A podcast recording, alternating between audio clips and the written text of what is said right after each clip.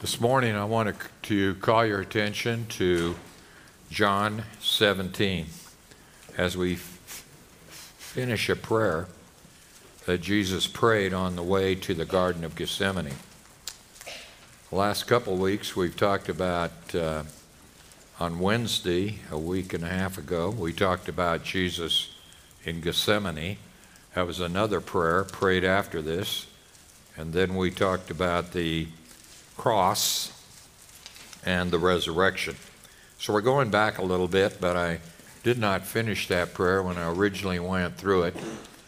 And this is a communion Sunday, and having read the rest of the prayer several times and looking it over, it really is a good time just to sit and fellowship over what Christ really prayed for us. And this part of the prayer, he's telling, he's asking God to do something with his disciples and also with us, who will be the future believers in the message of the apostles and what we're expected to do as well. So I just want us to fellowship in the Word this morning as we look at this particular prayer. It was prayed after he had talked to his disciples in the upper room after they had the last Passover, and Judas has left. And he's telling them in plain words something he's already told them prior to this. He says, I am leaving, I'm going, I'm going back to heaven. The disciples who had fellowshipped with him for three years were very disappointed. We're going to miss him. Can you imagine spending three years in the physical presence of Jesus Christ? Now, to some people, that probably would say, oh man, that would be boring. But not to you if you love him and you saw his watch care and you felt his presence and you heard him speak and you saw what kind person he was. This was a big disappointment to them. And so, for only one brief moment, they actually saw the glory of Jesus because he was veiled for the most part. He looked like any other man. The Bible says in John 1:14, "The word became flesh and dwelt among us, and we saw his glory, glory as of the only begotten from the Father, full of grace and truth." They saw that, and they enjoyed that presence. Now he's praying because he's going to leave them and he's going to leave them in a world that hates Jesus Christ. There's no other word for it. You really can't tone that down. Hate in all of its ugliness is what the world thinks of Jesus Christ. They don't mind him if he's a teacher, and they don't mind him if he's a good man and left a good example. But they don't like the fact that he was sent from God because we are all sinners and we all need to repent and place our faith and trust in Christ. That puts them over the edge. And in John 15 19, Jesus said, If you were of the world, the world would love its own. But because you are not of the world, but I chose you out of the world, because of this, the world hates you a friend, you can't be a friend of God and a friend of the world at the same time. I think, in light of what we're seeing in our own country uh, just this last 24 hours, we had people shot in Alabama, we had people shot again in Louisville, and it's almost getting to be a daily thing that multiple murders are taking place, let alone the abortions. We're not even counting them that are taking place. Uh, what has happened? And what is the Christian testimony in these days? What happened to the testimony of the church? Where is it? Where is the influence of believers in our country? Where it once had some sort of testimony. We're beginning this with uh, our study this morning and, and walking through this in verse 12 of John 17. And we're looking specifically at John 12 and 13, and we see Jesus' request for joy in the ministry, and we see his specific request for joy in verse 12. He says, But now I've come to you. These things I speak in the world, so that they may have joy made full in themselves. You know, I'm leaving them in an ugly world. I'm leaving them in a real tough ministry.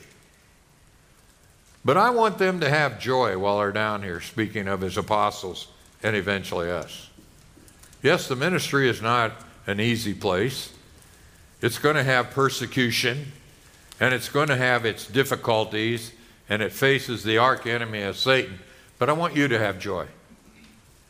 And I'm talking not about a youth for Christ type joy, ha ha, he. I'm talking about an inner peace and an inner joy, like Paul had in Philippians when he said this I say rejoice, and again I say rejoice. And where was Paul? He was in prison.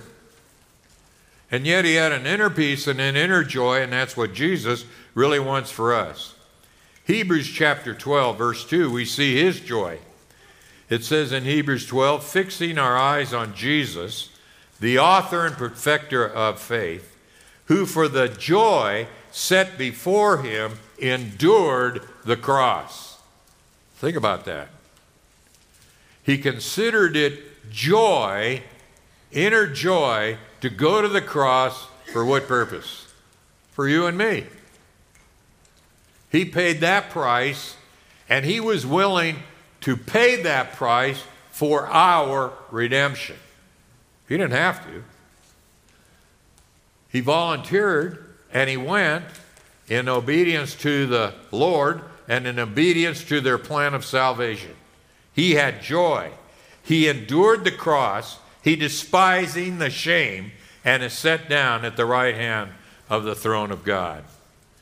And that source of joy in verse 14, I have given them your word. The world has hated them, but because they're not of the world, even as I am not of the world. We're not of this world. We have His Word, we don't have His presence. We have the Word and we have the indwelling Holy Spirit. But you and I have got to realize the world hates us. It hates us, it doesn't like us.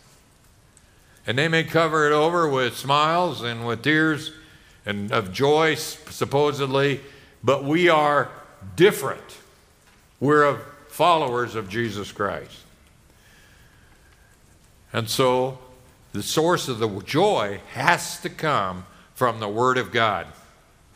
It's the Word of God that teaches us how to live in this world, how to handle our difficulties, how to make decisions. And when we know that, and we know God is in charge, and being encouraged that God is in charge of this world, we can have joy and we can face the end talking to some people who had just having new babies in our church, and uh, one person said, Boy, I don't know what they're going to face. I don't either. But I can tell you this as long as we're in this world and God has kept us here and God is ahead of the church, you will be safe and you will go to the end. You can trust God on that. You can trust God on that. He'll protect you through it, and He'll give you joy in the midst of tribulation. He also will not only that, but Jesus prayed for protection from the devil. Look at verse 15. I do not ask you to take them out of the world, but to keep them from the evil one. Jesus is going back to heaven. His 11 disciples are staying behind. And he says, My prayer is don't take them out of the world, keep them there, but keep them from the evil one. Now, I think this is personified to the devil and also to uh, the God of this age who rules and reigns there. In other words, we, it came up in Sunday school if you're really going to walk with the Lord, you're going to face the devil, right? But we have Jesus Christ who protects us from the devil. In 1 Peter chapter 5, verse 8 says this Be of sober spirit, be on the alert. Your adversary, the devil, prowls around like a roaring lion, lion seeking someone to devour. He's always out there. He's always in the bush. He's always behind a tree. He's ready to pounce at any moment. But resist him, firm in your faith, knowing that the same experiences of suffering are being accomplished by your brethren who are in the world. I should have read uh, verse 7. You know what verse 7 says? Casting all your care upon him because he cares for you. Little literal Greek would say, casting all your care upon him because it is a care to him. Your problems are a concern to the Almighty God who created every molecule and control of every molecule, control of the vast universe, from the largest to the smallest. He cares for you. And he cares about your cares. He's concerned about what is a problem to you. He's concerned about the difficulties to you. He's concerned about that. And when you cast your cares upon him, it really helps to be of a sober spirit and not let the cares drag you down. Because the devil would love to take a defeated Christian, loves them, and even makes it worse. Then he reminds, he speaks to God and he says, They're not of the world, as I'm not of the world. The disciples were one with Christ. And so their citizenship is not in this world, even though we live in it. Turn with me to Philippians chapter 3, verse 20. Philippians 3, verse 20, where Peter, or where Paul, yeah, Paul writes upon this, and he talks to us about it. Philippians chapter 3, verse 20. It's in the New Testament. He says, For our citizenship is in where? Heaven from which also we eagerly wait for a Savior, the Lord Jesus Christ. Our true citizenship, folks, is in heaven. There's an old gospel song that was sung, uh, a lot of quartets sang it, Southern gospel type quartets. This world is not my home. I'm what? Just a passing through. My treasures are laid up somewhere beyond the blue. That's where our treasures ought to be. That's where our seeking ought to be in glory. We're not taking anything out of this world with us. We all know that. We don't see hearses pulling U Haul trailers. They go, everything is left behind. The thing that really matters is our service to the Lord. He is our King. He is not only our King, He's our Lord, and He's our future husband. We're going to be living with Him forever. There's where our citizenship is. Uh, a thousand years from now, where will you be? Anybody know? Where? Heaven, yeah. Boy, that took a long time. You're going to be in heaven a thousand years. What's 80, 90 years here compared to a thousand? Where will you be 5,000 years from now? Heaven. How about 100,000 years from now? Heaven. Million? Heaven. The longer you're in heaven, the shorter this time here appears. And even you've lived long enough to know that, you know, I lived in uh, high school, and there were certain people that impressed me, and I tried to impress them. Uh, 60 years later, I couldn't care less about whether I impressed them or not. They, they don't mean that much to me about impressing. Can you imagine that you're living your life right now to impress somebody? And you're living right now and you're worried about what somebody thinks? and what somebody might think of you a thousand years from now, what'll that, what'll that be? Oh, I can't get over how they thought about me in 2023. Our citizenship is in heaven. That's our future home. And we can't be so heavenly minded that we're no physically good down here, but we need to recognize that we are just passing through. We're just passing through. 1 Peter 2:11, take a look at that one and he reminds us again of the very same thing. 1 Peter chapter 2 verse 11. It's our communion here with the Lord that really counts. Peter says this in this uh, second chapter and 11th verse Beloved, I urge you as aliens and strangers to abstain from fleshly lusts which war against the soul. A lot of the desires that come from the world and a lot of desires that our flesh loves, we need to remember we're not citizens here, we're strangers. People treat us as strangers. People treat us as aliens. In verse 17, he requests the holiness. He says, Sanctify them in truth, for your word is truth. The word sanctify is the word hagiadzo, which comes from a family of words that refer to holiness, to separateness, that we are to be separate from the world. First or Second Corinthians chapter 6, verse 14 and following. It says, Come out from among them and be separate. What fellowship has Christians with things that are of the devil? I think COVID gave us an example of that. We all were to quarantine ourselves, wear masks, and stay away from anybody that might have COVID. And people didn't come to church because there might be COVID in church. And so even uh, we, for a while, said, well, we can't have risk of COVID for, for a couple months. I think we even shut down. Probably retrospect, we wouldn't. But anyway, we did to obey the government. And we, and we wanted not to have that contagious, infectious disease. Well, look at the world. It is a disease. And I wouldn't advise going into a place that is so saturated with the world that it would tempt you.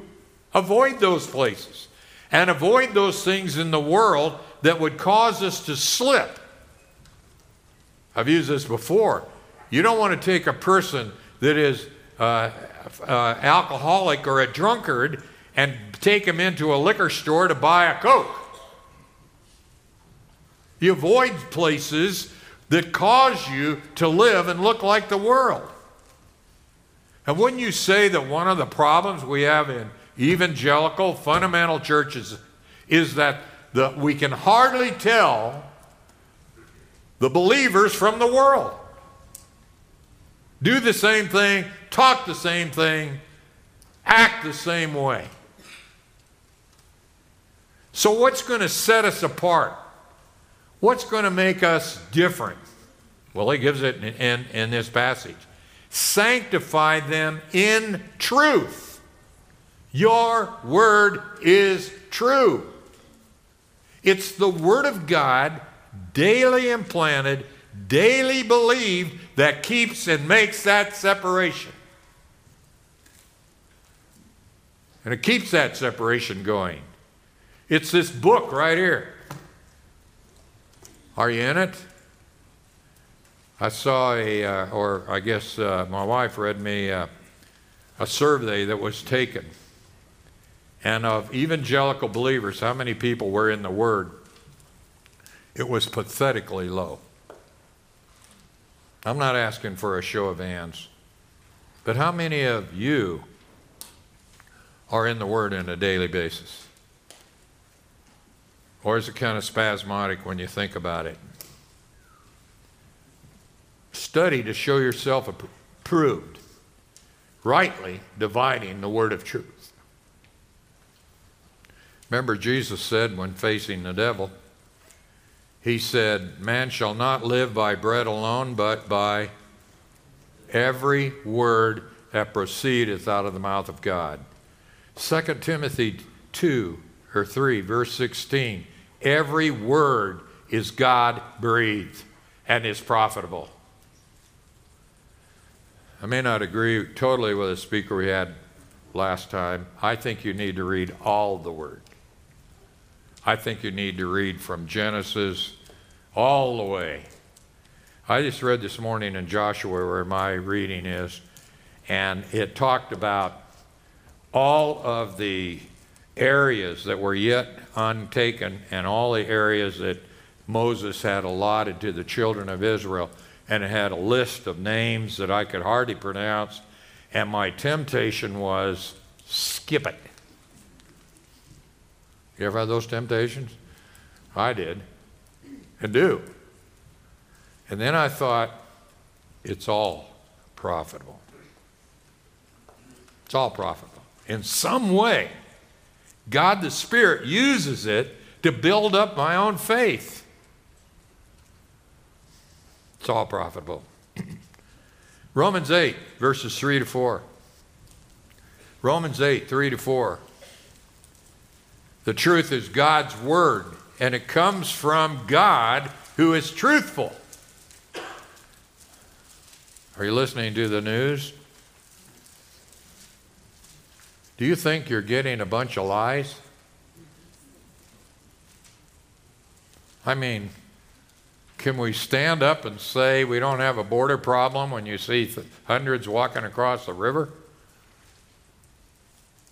Can you say everything is good and the economy's good when, man, look at my grocery bill? Are they telling us the truth? I don't know. I don't think so. But I can tell you this everything you read in this is true. And it has stood the test of time. And it will stand the test of time. It's eternal. Know it. Romans 8 3 says, For what the law could not do, weak as it was through the flesh, God did, sending his own Son in the likeness of sinful flesh, and as an offering for sin. He condemned sin in the flesh so that the requirement of the law might be fulfilled in us who do not walk according to the flesh, but according to the Spirit. You know, if you're going to walk according to law, you're going to be defeated. None of us can keep the law. Nobody ever has except Christ. Not even the greatest of Christians has kept the law. So how do we how do we uh, please God? We walk by the Spirit, and He internally causes us to keep the law. I don't steal just because it says, Thou shalt not steal. I don't steal because God, the Holy Spirit, has taught me my new nature. It's wrong. And I fulfill the law by getting into His Word and letting the Spirit of God change my heart. Or I don't lie or gossip or do any of those sins that are disrespectful and God hates. Then in verses 18 and 19, Jesus prays that uh, for the purpose that we are in the world. He said, As you sent me into the world, I also have sent them into the world. For God so loved the world that he gave his only begotten Son. God sent his Son into the world to save us. Now he's sending us into the world. Jesus was sent in the world to reveal God's redemptive plan. Now his disciples have this call as well as we as well. In John 5:30 we read, "I can do nothing on my own initiative, as I hear I judge, and my judgment is just, because I do not seek my own will, but the will of Him who sent me. We're in an ugly, dirty, rotten world, but we have a mission in this world, and that mission is to declare God's will to this world. Acts 1 8, you will receive power from the when the Holy Spirit has come upon you, and you shall be my witnesses. It was brought up again uh, this morning in our Sunday school. We are witnesses of God to this world that denies Him. We're to be witnesses in Jerusalem, all Judea, Samaria, and even to the remotest part of the earth. And we're in the remotest part of the earth, by the way. How far? You can't get much further away from Jerusalem than we are. Somebody was telling me that uh, I read, read, an email and says, I'm in western Kansas, uh, God's forsaken land. You know, that's what people think of Nebraska. In fact, I was in Haymarket years ago before I ever moved up here, and I was just browsing around when the Haymarket was just kind of getting going, and there was a kind of a tourist store, touristy store there, and there was a sweatshirt that said, "If you come to Nebraska, bring something to do." And we even advertise, don't we? We're not for everybody. We're not for everybody. So we're in the remote parts of the earth, and we have the responsibility to share the Word of God to the remote part of the earth. That's Nebraska. I love the state. I grew up here. I'm fond of the state. But by the same token, by the same token, we have a responsibility to reach our neighbors for Christ, as tough as that might be. Even so, he said, I sent them into the world and then he says, For their sake I sanctify myself, that they might, themselves might also be sanctified in the truth. This has caused some trouble because Jesus didn't need sanctification. The word again, hagiadzo, simply means separate. Jesus did not sin, so he doesn't have to be separate from his sin, but he was separate for the purpose. He was separate to come and to die on the cross. He separated himself for us. He separated himself to do the Father's bidding, Your will be done. So when Jesus says, For their sake I sanctified myself, it seems, in light of the context, to be taken in the sense that he separated himself to minister to them his apostles and to us, so that the disciples could be sanctified in truth. After all, he is truth. He set himself apart for this ministry. So the sanctification of believers involves Christ's sacrifice for our sins. He did that. If he separated himself for us, how much more should we separate ourselves for Him? How can we, as believers in Christ, think that we can serve Christ if we want or if we don't? When we're following a Savior who is God, who had all of the claims of being God, for He is God, He is in fact the Creator, gave Himself for us how can we nonchalantly say, oh, well, I'll serve him when I feel like it? Or I won't serve him at all?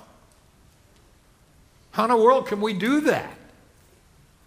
Who are we, finite, puny, little creatures on a little planet in the middle of the universe that God visited, created, chose us how can we stand and say, well, if I want to serve him, I'll serve him. If I don't, I don't? It's my will versus his. That's incongruous. Then he pray, prays for the future believers here in verses 20 to the rest of the chapter. And the prayer is I do not ask on behalf of these, the disciples alone these 11, but for those who will believe in me through their word. That is the disciples' word. That's us. We believe because the disciples faithfully served the Lord, wrote down the scriptures, we saw the scriptures, we were convicted by the Holy Spirit, we yielded ourselves to Christ in repentance and faith, and we are answers to this prayer. 2,000 years ago. We're answers to that prayer. They proclaimed the message in the world. They were enabled by the Holy Spirit who came and dwelt with them and in them. They proclaimed the word, and we affirmed the message when we believed. You ever think about that? We believe the word of men who spoke 2,000 years ago, and we dedicate ourselves to their word.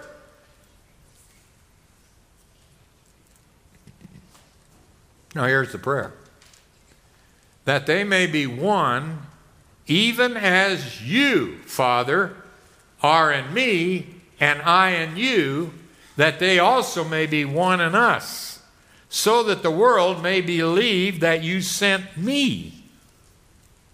What was the problem with Jesus walking on this earth? He said, I and the Father are one. What, did the, what was the Jews' reaction? Stone him. We do not believe that God sent Jesus Christ. That was the issue. He performed miracles that nobody could perform. He performed unbelievable things. Feeding of 5,000 men, plus women and children. 15,000 maybe, maybe more. Not only that once, but he fed 4,000 men plus women and children. Who ever heard of somebody laying their hands on somebody and a man born blind live, sees? Or a paralytic walks? Or a deaf man hears? Or a man dead four days lives? This is a unique person. He's from God and the world rejected him. They don't believe he's from God. I think Faith read me that. Uh, I wish I'd have remembered how what the percentage was of the preachers that are preaching today when asked about the deity of Jesus Christ, how few there were. And many wouldn't even answer it on the survey. He is Christ. That is our message. You ever read in the Bible where it says every eye will see him? You think that's true? I think it's true. Every person who's ever lived will see, past, present, and future, will see Jesus Christ is exactly who God said he is. You can make that affirmation now, or you will make it later. It's either or. And you know what you're going to say?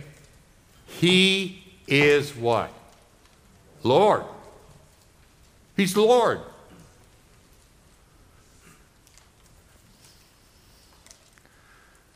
He says, I do not ask them alone, but for those who believe in me that they also may be one even as you and, and I are one. How close is God the Father and God the Son?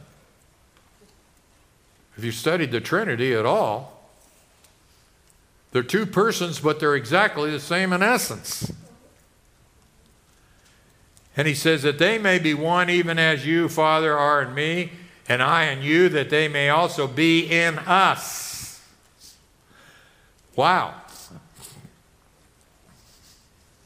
We are part, as finite creatures, one with the infinite Son of God and God the Father and the Holy Spirit. How close is that?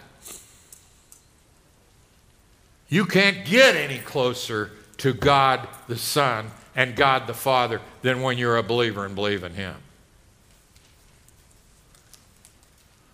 positionally. So that the world may believe that you sent me. That's what I want. I want them, the ones who are going to believe, the f- disciples, now us, to know that we are part of his followers. We are one with him.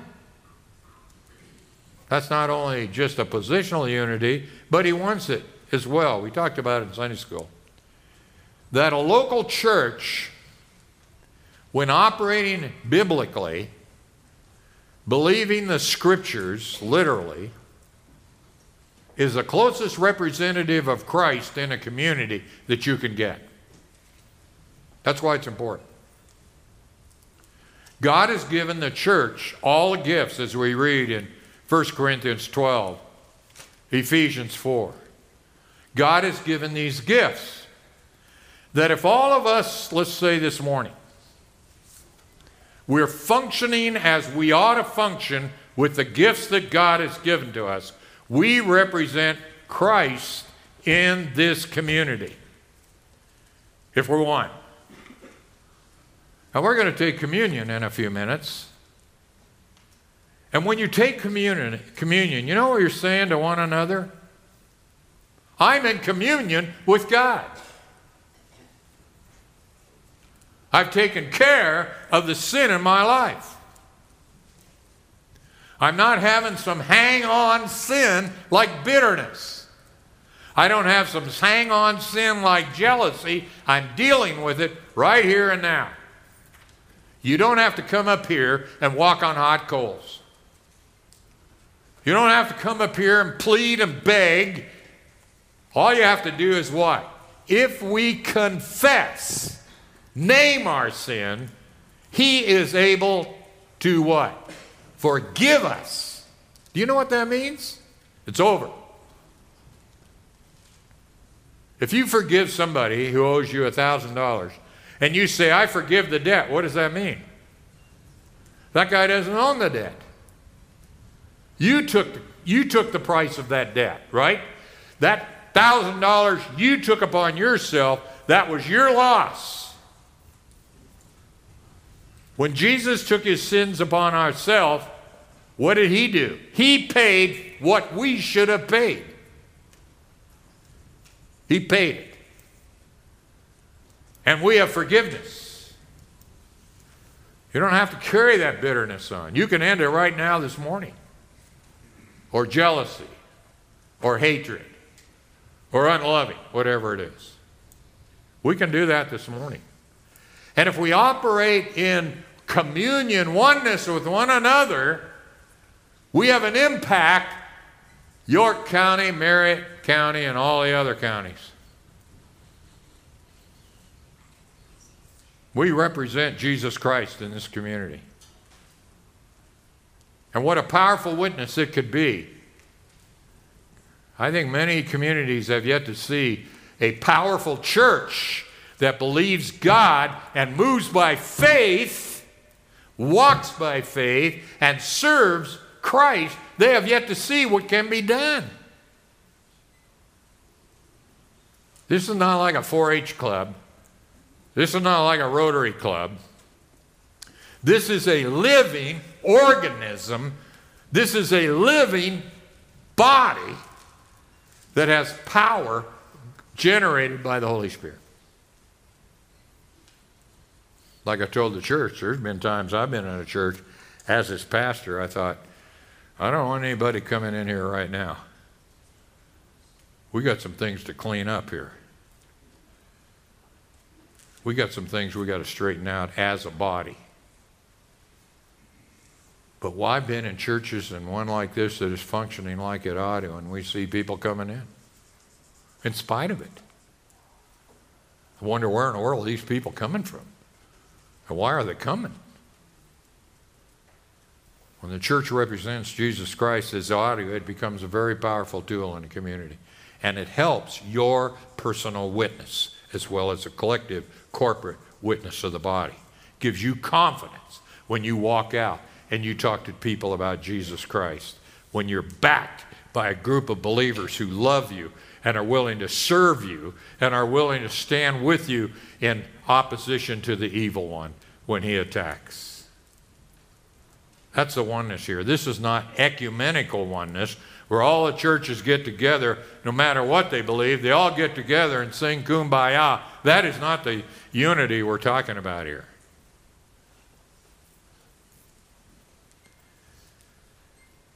Look what happens. Acts 2 46 to 47. Day by day, continuing with one mind in the temple and breaking bread from house to house.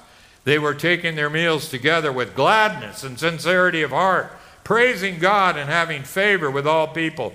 And the Lord was adding to their number day by day those who were being saved. Who adds to the church in this passage? The Lord.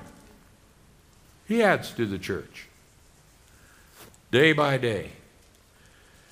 And then his prayers for eternal fellowship. Father, he says in verse 24, I desire that they also, whom you've given me, and we're that group, be with me where I am, so they may see the glory which you've given me, for you loved me before the foundation of the world.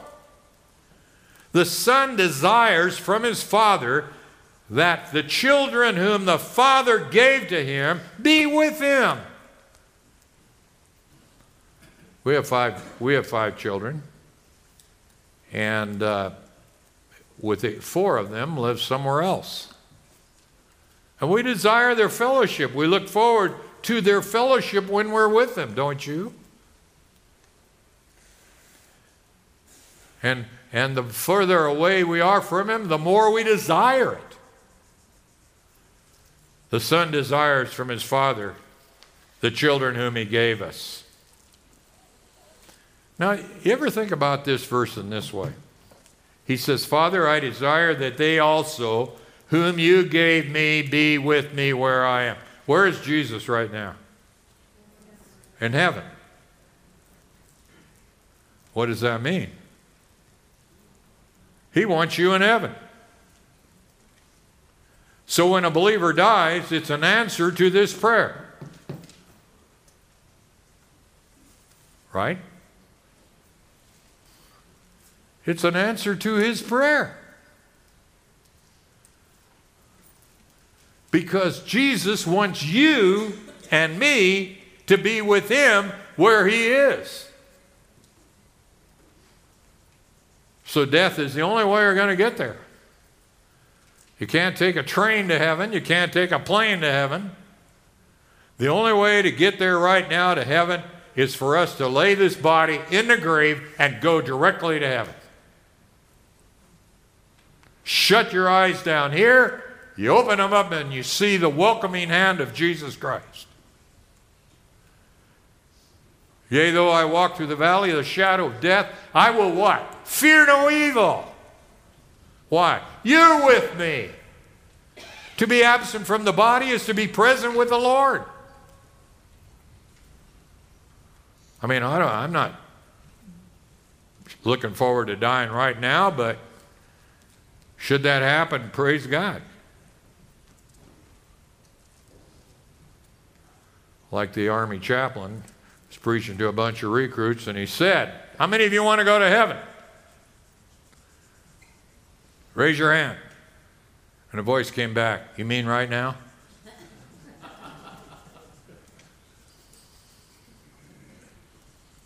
I have made known, in verse 26, I have made known your name to them, and they'll make it known, so that the love which you loved me may be in them, and I in you.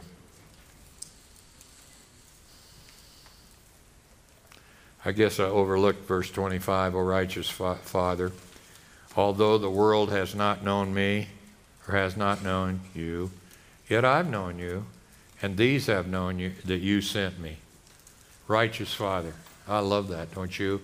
Earlier in verse 5, he called him Holy Father. Here he calls him Righteous Father. You know what that means? Everything that God does is right and just and perfect. we see one little piece of the gigantic puzzle and we try to figure everything out from that one little piece. It doesn't even look like it fits the puzzle. But God sees the whole thing.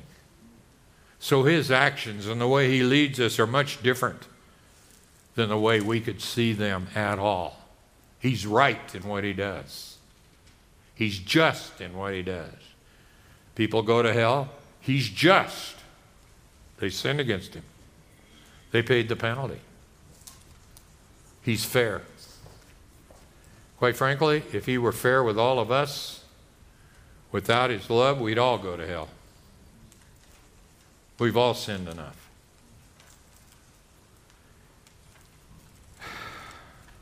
Yet I have known you, and these have known that you sent me. We believe he's from God. And you know what I like about this? It says, uh, last verse, and I have made your name known to them and will make it known so that the love with which you loved me may be in them and I in them. Chapter 15 of John really spells this out, and it says this God loves us and Jesus loves us as much as they love each other. This is not a second grade love. This is a full blown divine love that God loves us. That's unbelievable. That's incomprehensible to me. When I look at my own life, why would God love me? Why would God, the God of the universe, the Son who spoke the words of creation, come to this earth to individually die for us personally? He knows your name. He knows who you are. Psalm 139. I know when you sit down. I know when you rise up. I know how many strokes you brush your teeth with. I know everything about you. And I love you like I love my own son. That's it's incomprehensible. That's why Paul could say this. Galatians 2:20. I have been crucified with Christ, and it is no longer I who live, and the life which I now live in the flesh, I live by faith in the Son of God who loved me and gave himself up for me. Whew. Can you say that in this communion service? Can you say, I have been crucified with Christ, no longer I who live? I'm not living for my own. It's not my will. It's His will, whatever He wants me to do. In the life which I now live in the flesh, I live by faith. I trust Him to take care of me. I trust Him to work out the details of my life. I trust Him to get me out of the dark spot. I trust Him to get me out of the jam I got my own self into and work it out. Don't you think of the brothers of Joseph who sold their own brother into slavery? And the brother they sold into slavery was the very same brother who got him out of it. I'm forget. Wow. Thank you, Lord. Let's stand for prayer.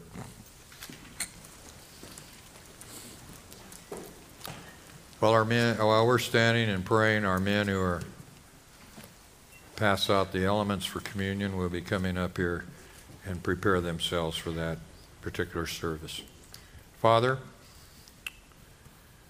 we want to walk with you. We, we confess that our walk sometimes has not been very pretty. We confess, Father, that we've lost our temper and we confess, Lord, that we've said things that we should not have said. We confess, Father, that we played around with a temptation way more than we should have. And we confess, Lord, that we overlooked some things that were very important. And we confess, Father, that it's not always been pretty, but are we so thankful, Father, that you forgive us?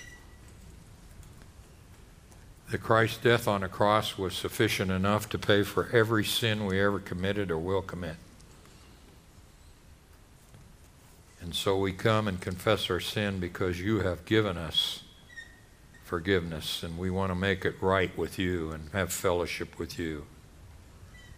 Thank you, Father. And as we take the elements this morning, may it be a reminder to us, Lord, of the price you paid that we can have communion with you. And we pray this in Jesus' name. Amen.